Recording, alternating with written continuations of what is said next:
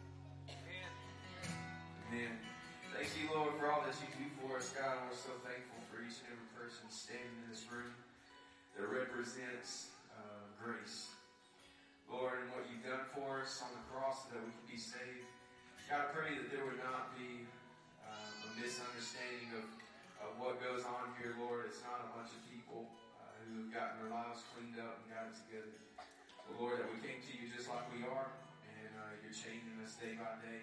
You saved us and set us free, and one day we're going to be with you in heaven. Lord, I pray that if there's somebody here that is lost, God, and they're still stuck in their sin, I pray that you would just uh, let the hope uh, of salvation and the hope that stands around them uh, lead them to you. God, I pray that they would give their life to you today. In Jesus' name I pray. Amen.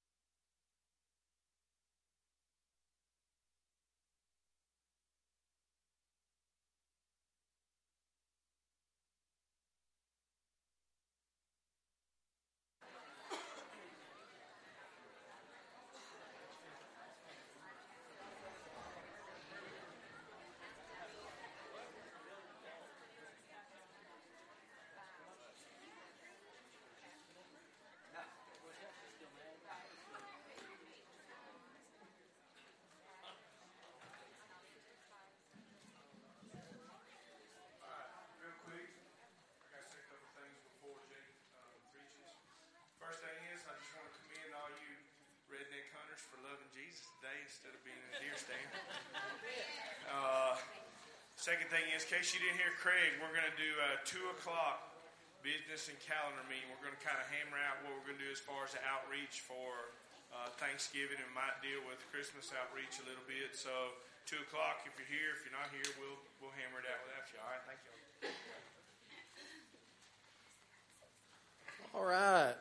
Looks like all the children's already taken off, so if you would, open your Bibles to Ezra chapter 7.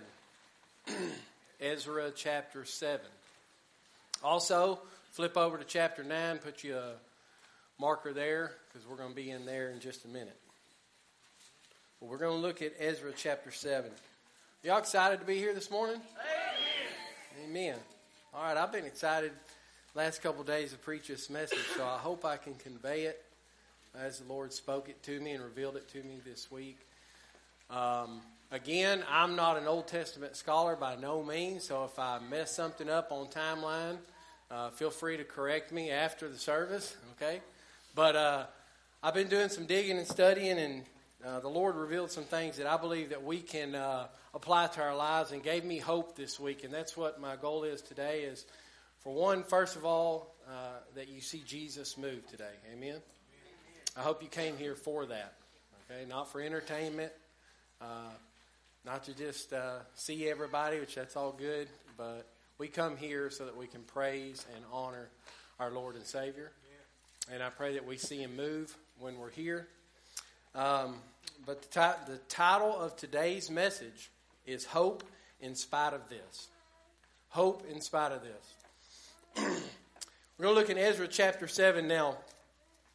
Just going to give you a little bit of background here for those who may not know um, and kind of let you know where we're at on time, timelines and things like that. So, Israel, the nation Israel, has been in captivity now for 70 years. The Babylonian captivity. The temple has been destroyed. Okay? God had punished Israel for idol worship and other things, disobedience. And now they have been in captivity of the Babylonians for 70 years. In the previous chapters of the book of Ezra, you can go and read, excuse me, on your own time. Sorry, I've been sick a little bit this week.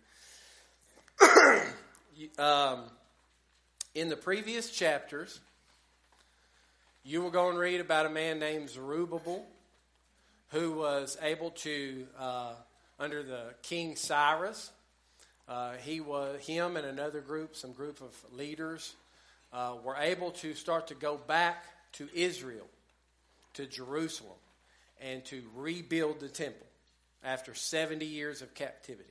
Okay? Y'all with me? Everybody's all quiet. Okay. Now, a lot of things conspire over them several chapters up to chapter 7. Read it on your own time. But eventually you'll read that they were able to rebuild the temple in the previous chapters here. And so now we're fast forwarding 50 years approximately since Zerubbabel has went back and started to build the temple. So now you're up 50 years later, okay, into chapter 7, and we're going to meet a man named Ezra. All right, y'all with me? All right. Now, in Ezra chapter 7, verse 1, it says, Now after all of these things have conspired, in the region or uh, the reign of Artaxerxes, king of Persia, Ezra, the son of Seraiah, the son of Azariah, the son of Hilkiah. Now we're going to jump over to chapter to verse 6. This Ezra, so they're just telling you who this guy is. This Ezra came up from Babylon, and he was a skilled scribe in the law of Moses. So we're going to pause there for just one second. I want to mention to you some things about Ezra. All right? So it says about this Ezra that he was a skilled scribe in the law of Moses. So in our day, he's kind of like a theologian, okay? He knew the law. He knew God's word. Now, I had to do some digging here because the Bible don't exactly tell us uh, how old Ezra is, but I found some uh, things that you can go and study for yourself uh, later on if you want to look it up. Uh, most scholars believe that Ezra was about 23 years old at this time, 22, 23 years old. So I just want to pause there for a minute and think about this. Okay, here's a man who's who doesn't grow up in a nation uh, who honors the Lord. He grows up in a very ungodly society. How does that sound like where we're at today? Okay? He didn't have the best of circumstances around him. He's in captivity. He probably didn't have very much religious freedom. He didn't have a Bible on every shelf or a church on every corner like we do. And he's a young man who grew up with everything against him, but he didn't let that stop him from learning God's Word. And so I want to pause there for a second because this man grows up in a pagan culture with little to no freedoms. And it says by the age of 23, he was a biblical scholar. We got a lot of young men in here today.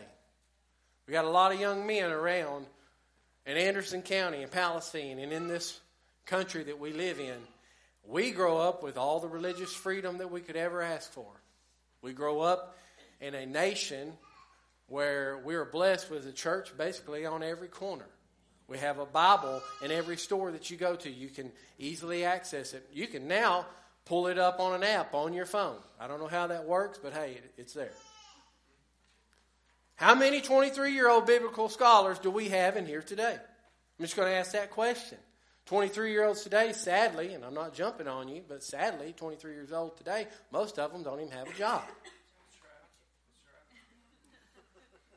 They got Facebook, Snapchat, whatever all that other mess is.